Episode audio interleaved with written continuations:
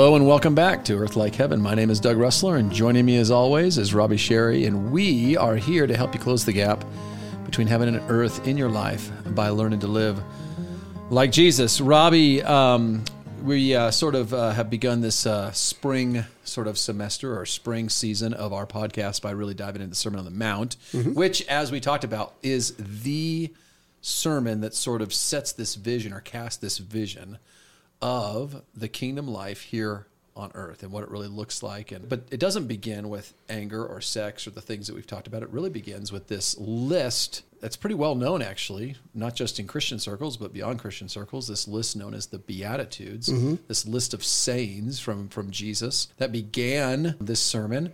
And uh, and it's it's good to read the list because it, it really reminds you that what matthew includes in his gospel when he, when he talks about the Sermon on the Mount is probably just even a Cliff Notes version of the actual sermon itself. It's, it's doubtful that Jesus is just sort of spouting off philosophical little sound bites, right? I mean, he's unpacking each of these probably at length and talking about it and all that kind of stuff. And so it's probably good for us to sort of maybe back up the maybe back up the card a little bit, put it in reverse, and really hit these beatitudes because this gives us the overarching view of this sort of upside down kingdom that Jesus is presenting and and how different the kingdom of God is from the ways of the world. So, um, w- w- as you think about the Beatitudes, what's just a, an, some initial thoughts that you've got to kind of get people started?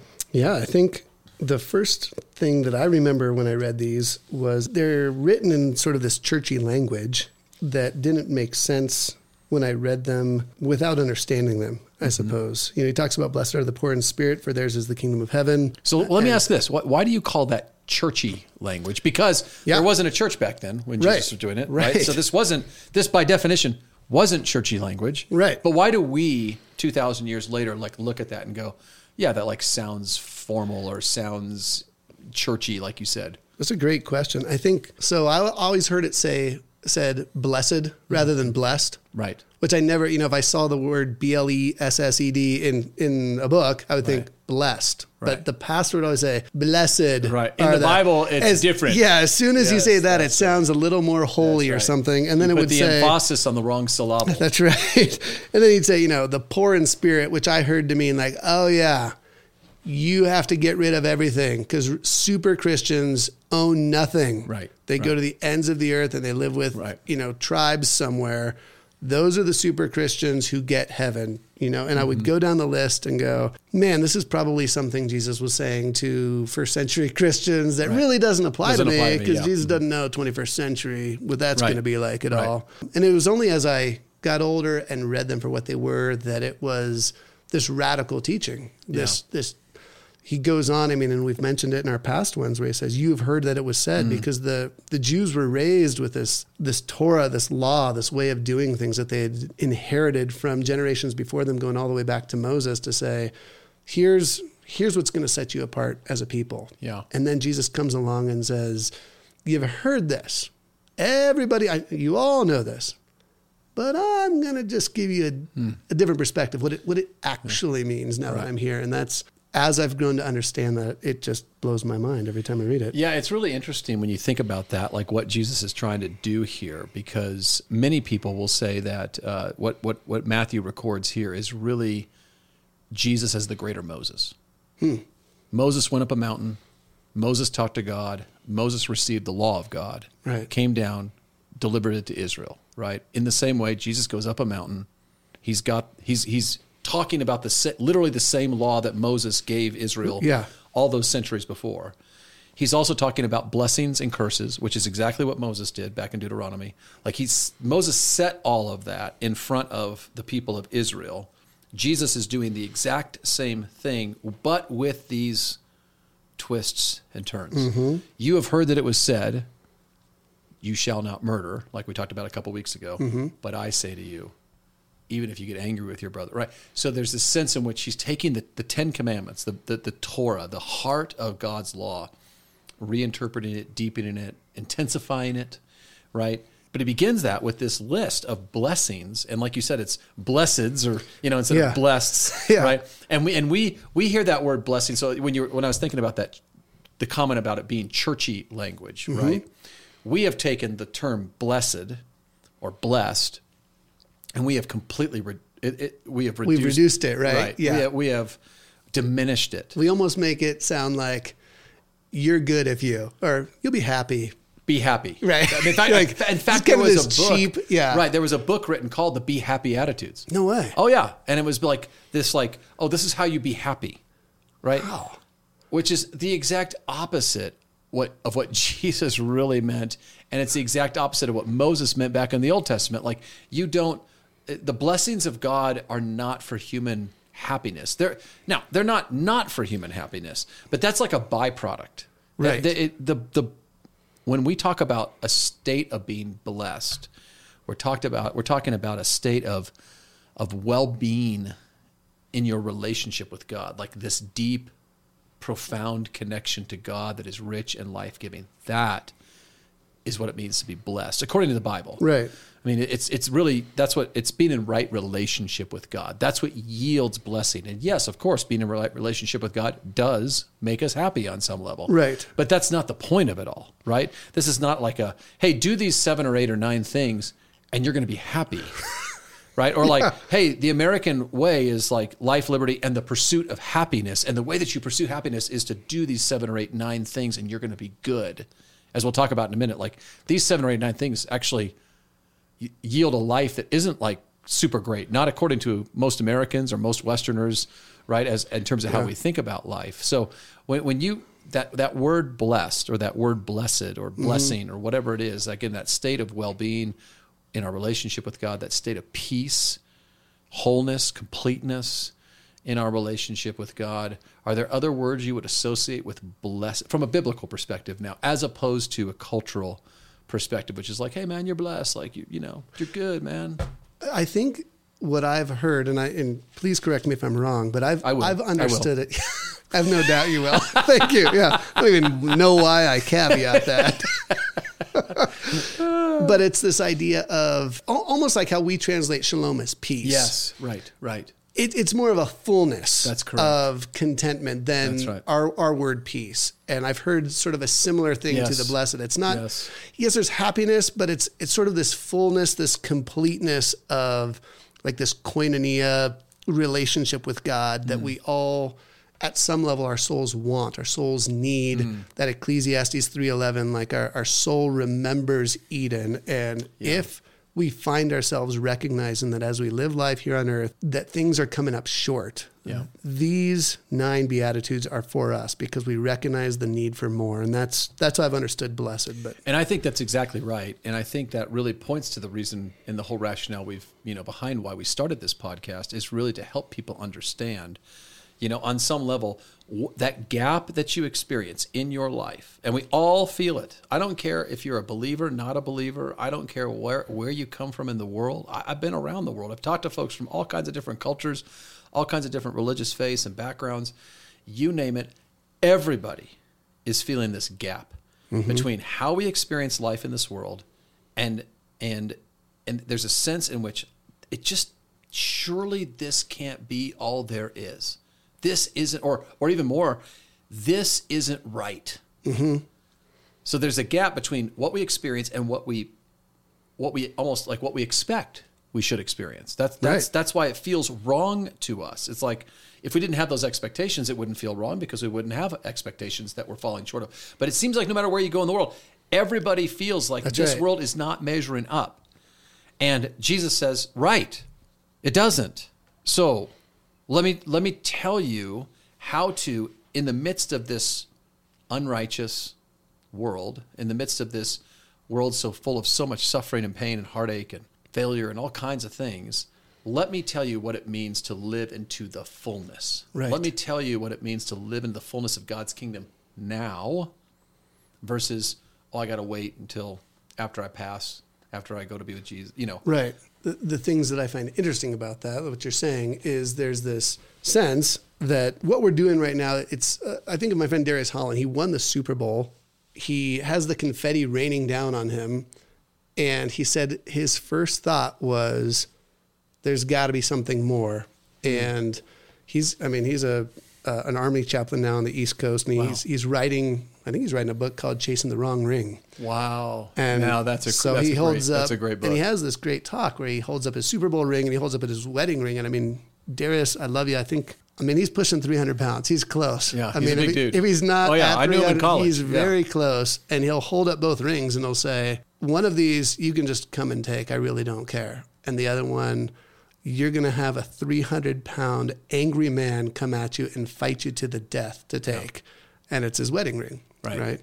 And I, I love that Jesus comes and just says, if you're feeling that, I, I've got some reasons as to why. And he just jumps right into these nine statements that the more you think about them, and even there's there's some evidence that James, in the book of James, echoes Yes, the Sermon right. on the Mount, right? right. In particular, these Beatitudes. Yeah. When he's writing, as a, I think it's that's the oldest Old Testament book recorded. A And New Testament book. that's what I meant. Yes. Yes, yes. See there, I corrected you. Thank you, don't so even much. have to ask. Yeah. Just That one's for free. blessed are those who get corrected. That one's for free. but there it just seems to be on repeat throughout Yeah, scripture like right. Mm-hmm. we keep missing it we have these eyes but don't see we have these ears but don't hear and jesus goes let me again just try to push these towards you Yeah. So let's start with the first one, maybe. Blessed are the poor in spirit, for theirs is the kingdom of heaven. What in the heck does that mean? well here's what i've come to learn and doug feel free to correct me if I i'm will. wrong I will correct you if you are get it wrong. Yes. I think it it's an echo of something jesus says later where he talks about only the sick need a doctor Yeah. I think it's this recognition that in our spirits, we need to recognize that in and of ourselves, we are incomplete, hmm. that we are lacking, that we cannot muster up enough goodness within us hmm. to measure up to God's holiness, to spend eternity with Him in heaven. Yeah. And it's in recognizing that in ourselves that should compel us to go, man, I, I can't do this on my own. I need help. Hmm. And that's where Jesus steps in and goes, yeah, that, that's why I'm here. You, you Yeah. need a Messiah. You need a Lord. You need a Savior who can stand in that gap between you and God. But until mm-hmm. you recognize the deficiency in yourself to be mm. good, you have no need for a Lord. You have no mm. need for a Savior because you will just constantly try to be better. You'll constantly try to summon goodness on your own. Yeah, yeah. No, I think that's exactly right. I think it's that word poverty is one that we associate typically with material poverty, right? I mean, people live in poverty, and and that's a real thing. Obviously, uh, you know, I've been around the world, I've seen life-threatening poverty, people that live on less than a couple of dollars a day, which is, you know, like almost impossible for me to fathom on some level, right? I've been around uh, poverty here in the United States, you know, which looks a little bit different. It's still really hard, but it's it's different. It's not the same, right? Because of the support systems and support networks that we have here uh, present in our communities that help at least ease the burden of poverty a bit. Even though, like I said, it's really tough. I was actually talking to someone today who, in our community here in Parker, Colorado, we don't see a lot of poverty. It's a very affluent community, but that's Right. that's changing. That really is changing. Our counseling center here at Pepsi, we started that with the goal of serving those on Medicaid and the suburban poor, and our counseling load is full Wow. and that's primarily coming from Parker and the surrounding communities. And and it's awesome. Like it's such a privilege to to serve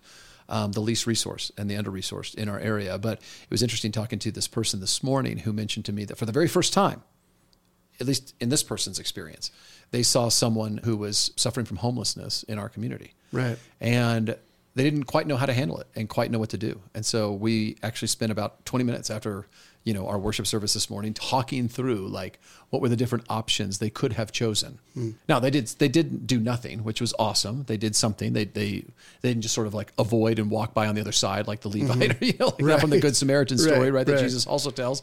But they actually tried to engage, but they just felt so deeply inadequate. And I and I pointed out to this person, I said, okay, so that feeling of deep inadequacy but you can't actually solve this person's problem. You can't solve mm-hmm. homelessness for this person. That is being poor in spirit. Hmm. Recognizing that you need help to help this other person. Right. You don't have the power to do it. You don't have the authority to do it. You don't get to control this other person's life. We were talking about it and they were like, "Well, I just I wanted to do something." I said, "So did you ask them what help they needed?" And they were like, "No, I just know they need help." And I said, "Well, how do you know that?" Hmm.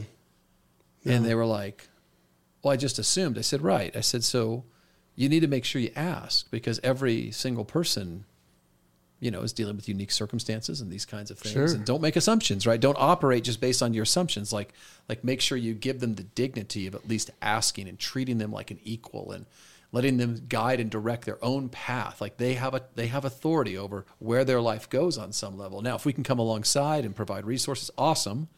But we should not presume Right. that we know better for someone simply because of some observable condition that we can see kind of in their life. It's the same thing when I go overseas, frankly. I mean, I'm dealing with people that are, again, in life threatening poverty. And the first few times I went overseas, there was such a temptation to think, I've got to make them like me. I've got to make the, the goal here is middle class America. Hmm. That's not the goal. That that, Right. that can't be the goal. The goal has got to be to come alongside them in their context, where they're at, and say, okay, how do I help them here, and what can they teach me about what life looks like in this community and in this region of the world, and what it really takes to thrive here? Because I have my vision of what the good life is, or the blessed life mm-hmm. is, is absolutely shaped by suburban America where I live.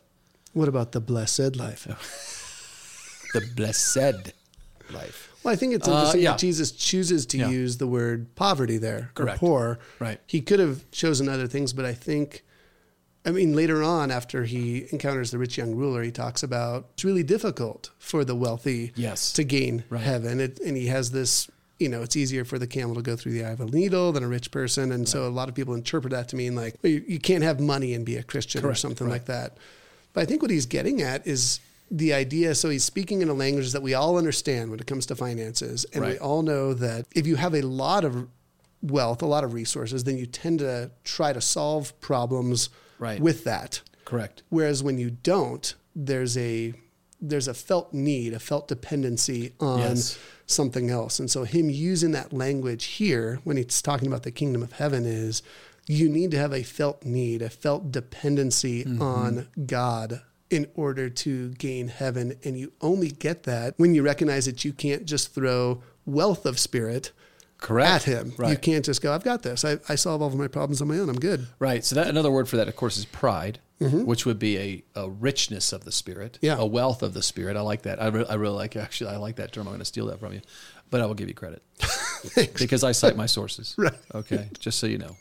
But yeah, like the wealth, the wealthy in spirit. That's that would be the word we would use is pride. And one of my favorite definitions of all time for for pride it comes from a, a monk a couple centuries back by the name of Evagrius Ponticus. What a name. That's a great name. Evagrius Ponticus. I wish I could go back and name one of my children Evagrius Ponticus. My and wife- if you're a wrestler kid listening to this, Yes. I am so sorry. Could you imagine Evagrius Ponticus wrestler? No. Yes. That sounds fabulous. My wife would veto that. Like How did he define pride? he defined thank you. He defined pride as saying or living as if God is not my helper. That's perfect. Isn't that great? That's great. Yeah, God is not my helper. Wow. I mean, that is the essence of what we're talking about here. If you're Exactly. if you're if to be poor in spirit is not necessarily not necessarily tied to your wealth, although to Jesus's point, wealth makes it more complicated Mm-hmm. because it is really easy to depend on that rather than Christ. Mm-hmm. Right? Just like if you are a very talented person, right, versus a less talented person, it's you have a wealth of talents, and so it's easy to depend on your talent, or maybe your personality, or your charisma, or your opportunity, or your genealogy, or whatever the benefit is, whatever the Right. whatever it benefit that you have received that was maybe never yours in the first place. It was just given to you. You were born mm-hmm. with it. You were born into it. Whatever it might be. It- it's easy to lean on that versus God. Do you think that is one of the reasons why it makes it so difficult to evangelize middle class America? One hundred percent, one hundred percent. Because there is a sense in which God is like a break glass in case of emergency kind of deal. Mm-hmm. Like, like if I get into trouble, like if I get cancer, and now all of a sudden it doesn't matter how much money I throw at it, or how much time I throw at it, or how much talent I throw at it, or how many like top doctors I go see. Now At God's the end of the, the day, at the end of the day, I can't do this. I can't mm-hmm. control this. I can't fix this. I can't. I can't find my way out of this. So the only thing I can do now is go to God. I'll break glass. Okay, Right. okay, Jesus, now I need you. Right? Or the stock market crashes.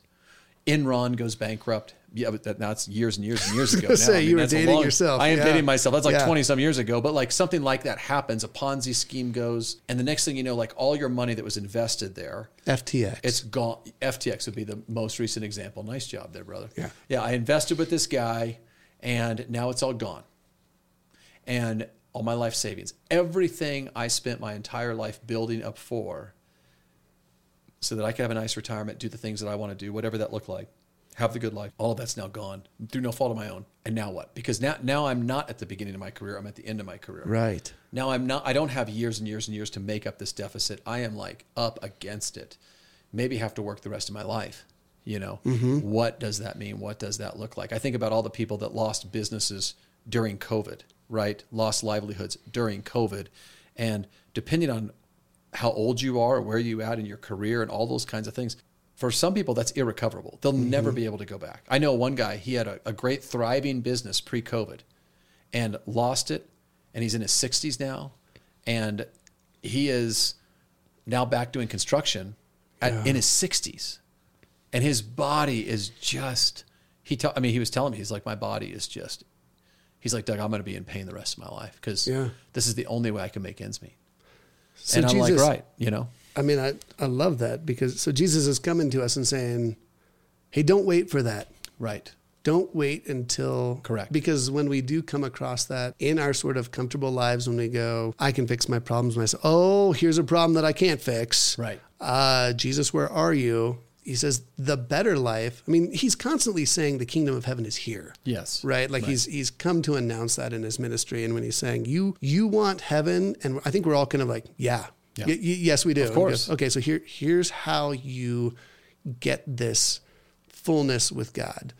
Recognize the deficiency in yourself. Hmm. It's kind of like recognizing that you don't have a really big bank account. I mean, he uses this word to kind of get us that. Recognize that you can't solve your problems in and of yourself, that there's more. You know it in your spirit. So when you recognize the deficiency of that, then there's room for God to step in. There's room for a Savior.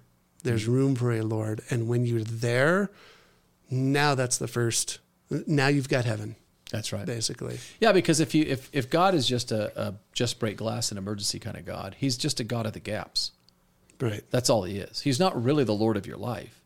He is just a God of the gaps. He's a God of the gaps that you can't control. He's a God of the gaps that you can't manage. He's a God of the gaps that you can't fill. So it reduces Jesus significantly, reduces his sovereignty, it reduces his majesty, it reduces his glory. Like and and, and Jesus is not going to settle for that. That's that's the other thing. That's the so here's the other piece of this, right? I mean, is people again we tend we have this tendency to forget that Jesus is like a real person. Right. So guess what? He gets to have a real say in what whatever box we're trying to squeeze him into. Mm-hmm. Like when we try and squeeze him into a box, like okay, God of the gaps. Like you're okay, Jesus, I'm gonna I'm gonna come to you when I have cancer or I get Alzheimer's or my 401k collapses or my marriage, my, my wife or husband walks out on me. Like I'll, I'll come to you in those things, and and I want your help, and I want you to be Lord, and I want you to, and I'll be dependent in those areas. But in these other areas, I'm good. I got it. Da da da da.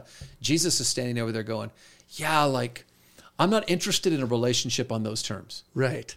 And I'm actually not offering you a relationship That's right. Yeah. on those terms. I'm Like- actually going to define how this like, relationship's like going to work. right. If you want a relationship with me, you have to accept my terms. And term number one Yes. is poverty of spirit.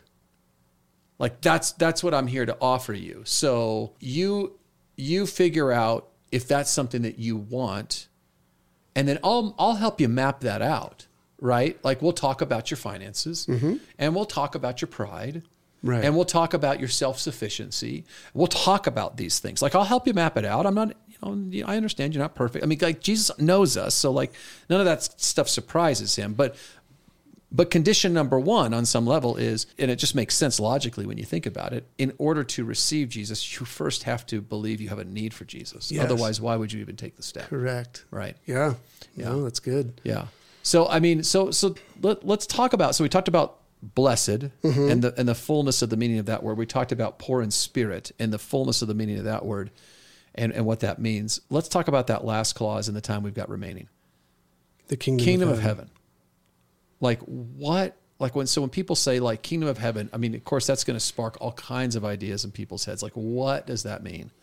I mean, are we talking about like Charlie in the chocolate factory and like I just get to like eat, you know, alongside the Oompa Loompas and we're good? Like, what what are we talking about? Like, I mean, you know, are we talking about uh, you know Disneyland and like never like never ending rides at like you know Universal Studios, like amusement park stuff? Like when we when Jesus offers Yes. us the kingdom of The answer is yes. Yes. I love that. um, or is it like a choose your own adventure? Whatever is like kingdom of Your heaven is to you. Yes. Like it's just that to the nth degree. Scotland. Scotland. That's the kingdom of heaven. You can just you know what? The fact that you Scotland did the fact that you that did not say it with an accent means that you really don't know Scotland. No, I absolutely Yeah, do. yeah, 100%. the kingdom of heaven, it is. Yeah. Jesus says it on repeat. And I think that I'd love to hear thoughts on this because people think that. Uh, I remember hearing a song when I was, well, uh, the song I'll Fly Away, Yes. right? I mean, growing up, you're just like, I'm going to die. I'm going to fly away to this land. And each of us gets to define what Mm-hmm. That land looks Uh-huh. like. That's right. And I mean, it's, it's Candyland. It's Right. the That's right. Mm-hmm. lollipop fairies and all these kinds of wonderful things Yeah. that we imagine. And it seems that Jesus has a different definition Yeah. when he talks Oh about gosh, it. so true. When he says the Right. kingdom of heaven is here, you'd think people are looking around for the edible trees Absolutely. or the right. you know. Careful when you say that in Colorado. We have we have edible trees in That's Colorado. True. Thank and, you. uh, I appreciate yeah, that correction. We're not sponsored by them, so let's just make that clear. But there seems to be this indication that heaven is, you know, Revelation talks about this new heaven and new earth, that things Mm-hmm. are going to be made new, that it's not this place we're going to be zipped away to in some sort of ethereal existence where we have no sense of what's going on, but it seems to be a renewal of things back to um, God's original design, this in, this intention where He wants to walk with us in the Right. coolness of the garden, I suppose. Yeah. So when He says, "For theirs is the kingdom of heaven," it's this sense of you get a glimpse of the original design of things Yeah. right here, right now, if you recognize this. Yeah, I think that's right. I think going back to kind of like our conversation with blessed, our conversation with shalom, our conversation about kingdom of heaven is similar in that it is not just this world taken to its sort of logical and and most glor you know sort of glorious no no it's something completely new and yet something completely old Mm-hmm. It's something that existed in eternity and will exist for all eternity and it's really a state Yeah. it's it's not so much a place. It's not up there. It's not down here. It's not out there. It, that's why Jesus says it is at hand because it is a state. Yeah. And Jesus himself lives in that state all the time. Right. And and yet he walks in this world and he interacts and he eats and he sleeps and he you know does whatever he needs to do, right? I mean, he does all of those things and yet he is constantly in a state of the kingdom of heaven. Right? You know, so Yeah. so it's really about a state. It's a state of perfection. We know mm-hmm. that. It's a state of where, where there is n- no disease, nothing lacking, no injustice.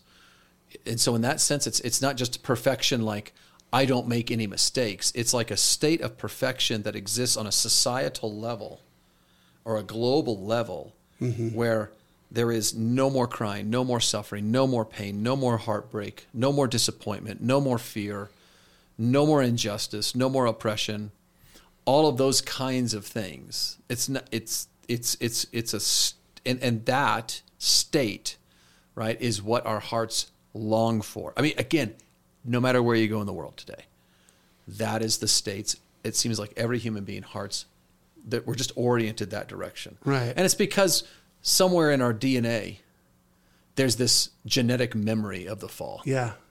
That's we so rem- we remember the fall. We Yeah. remember what it used to be. Right. This state of blessedness. I mean, again, whether you believe the Garden of Eden was real, planted somewhere, not planted somewhere, the point is Adam and Eve walked with God on this earth in perfect relationship. in that state. and that's the kingdom of heaven. yeah. And God is on a mission to bring that back Yep. and to restore all things to that state. That's good. Right?